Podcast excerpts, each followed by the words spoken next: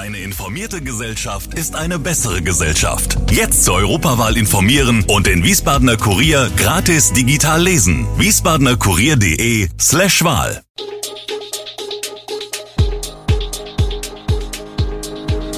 Gude, unser morgendliches News Update.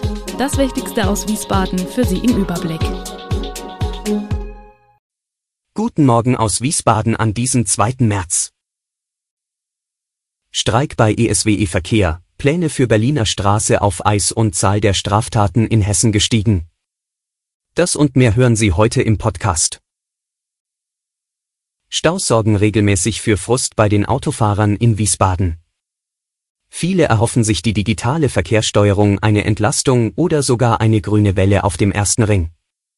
Seit etwa einem Jahr wird die digitale Verkehrssteuerung in Wiesbaden nun eingesetzt. Doch warum merken die Pendler davon noch nicht viel? Der Leiter der Verkehrstechnik im Tiefbau und Vermessungsamt, Rolf Schmidt, betont, dass die aufgerüsteten Ampeln erst einmal angelernt werden müssen. Etwa 230 Ampeln gibt es in der Stadt, einige sind mit Wärmebildkameras ausgerüstet. Diese können die aktuelle Verkehrslage erkennen. Die klugen Ampeln lernen aber erst, Laster von Autos und Motorrädern zu unterscheiden und deren Fahrströme zu verfolgen. Aktiv greifen die Überwachungstechniker nur selten ein. Etwa wenn eine Ampel gestört ist. Probleme bereiten zudem Baustellen und gesperrte Spuren. Eine echte Verbesserung werden die Autofahrer in Wiesbaden erst spüren, wenn ein Teil der Salzbachtalbrücke wieder befahrbar ist. 2024 werden dann alle Ampeln auf dem ersten Ring auf neue Programme umgeschaltet und eine grüne Welle ist denkbar. Die Pläne für die Berliner Straße hatten für Wirbel gesorgt. Die Nebenfahrbahn sollte abgetrennt werden, der Wechsel zwischen Berliner Straße und Abraham-Linken-Straße nicht mehr möglich sein. Damit sollten Verkehrsströme in Richtung New York Straße und Multkering aus der Zuflussdosierung Richtung Innenstadt herausgehalten werden. Doch nun wird es erst einmal nicht so kommen. Es lohnt sich schlicht nicht mehr, mit einer Umsetzung sei erst im Sommer zu rechnen, erklärte Verkehrsdezernent Andreas Kowol dem Ortsbeirat Südost. Doch spätestens bis Jahresende sei die Salzbachtalbrücke fertig und damit gebe es eine neue Situation. Ob diese Lösung dann noch dringlich sei, ist laut Kowol fraglich. Die Verlegung der Ampelanlage in der Abraham-Linken-Straße Richtung Innenstadt werde aber weiter verfolgt allerdings auch erst nach Auswertung der Effekte durch die Öffnung der Salzbachtalbrücke. In Wiesbaden bahnt sich eine neue Handballkooperation an. Der TUS Dotzheim und die TG Schierstein wollen künftig als Spielgemeinschaft antreten. Das Interesse auf beiden Seiten ist groß, entsprechende Gespräche wurden bereits geführt. Die geschäftsführenden Vorstände der beiden Vereine haben grundsätzlich beschlossen, eine Handballspielgemeinschaft zu gründen. Einzelne Abstimmungs- und Klärungsgespräche stehen zum aktuellen Zeitpunkt noch aus, heißt es in einer gemeinsamen Mitteilung. Das Ganze sei im Gang, aber noch seien viele rechtliche Dinge zu klären, bestätigt die TUS-Vorstandsvorsitzende Angelika Pauli. Daher werden die Verantwortlichen erst Vollzug melden, wenn alle Punkte abgearbeitet sind. Die seit Jahren eng befreundeten Clubs erhoffen sich durch den Zusammenschluss einen Schritt nach vorn.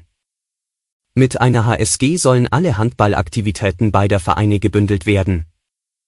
Ziel ist es, sowohl eine Breitensportorientierung als auch eine Leistungsorientierung in allen Spielklassen abdecken zu können. Die Zahl der in Hessen registrierten Straftaten ist im vergangenen Jahr um fast 10 Prozent gestiegen.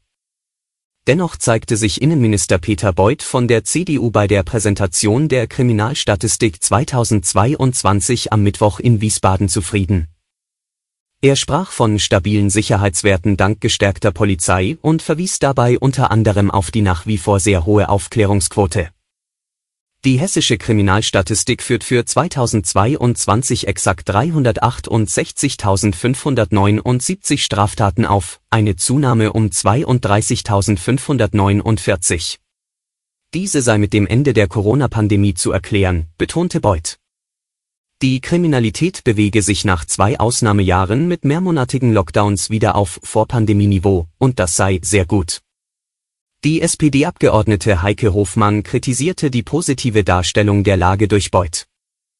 Die Zahlen seien keine Erfolgsbilanz für den Innenminister. Das Fallaufkommen habe sich drastisch erhöht, das lasse sich nicht allein mit dem Ende der Corona-Pandemie erklären. Jörg-Uwe Hahn von der FDP forderte die Landesregierung auf, weiter einen besonderen Fokus auf die Fälle von Kindesmissbrauch und Kinderpornografie zu legen. Fünf Polizisten aus Frankfurt und eine weitere Frau, die Lebensgefährtin eines der Polizisten, sollen in einer WhatsApp-Gruppe menschenverachtende Inhalte ausgetauscht haben. In der Gruppe mit dem Namen Idiotentreff seien rechtsextremistische, rassistische, antisemitische und menschenverachtende Fotos und Videos verbreitet worden, so die Staatsanwaltschaft Frankfurt. Vor Gericht müssen die sechs deshalb aber vermutlich nicht, denn das Landgericht ließ die Anklage nicht zu. Das bestätigt am Mittwoch Gerichtssprecher Christian Annen, nachdem die Hessenschau zuerst berichtet hatte. Insbesondere seien die Inhalte nicht strafbar, weil sie nicht verbreitet worden sind, sondern in einer überschaubaren Gruppe geteilt wurden. Des Weiteren argumentiert das Landgericht auch mit dem Recht auf Meinungsfreiheit, Teile der Inhalte fielen unter Satire und seien von der Kunstfreiheit gedeckt.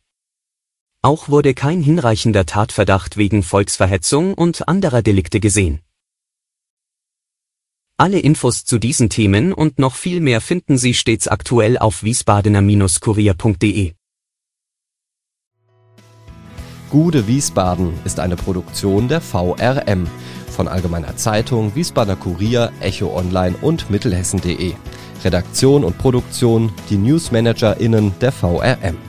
Ihr erreicht uns per Mail an audio.vrm.de.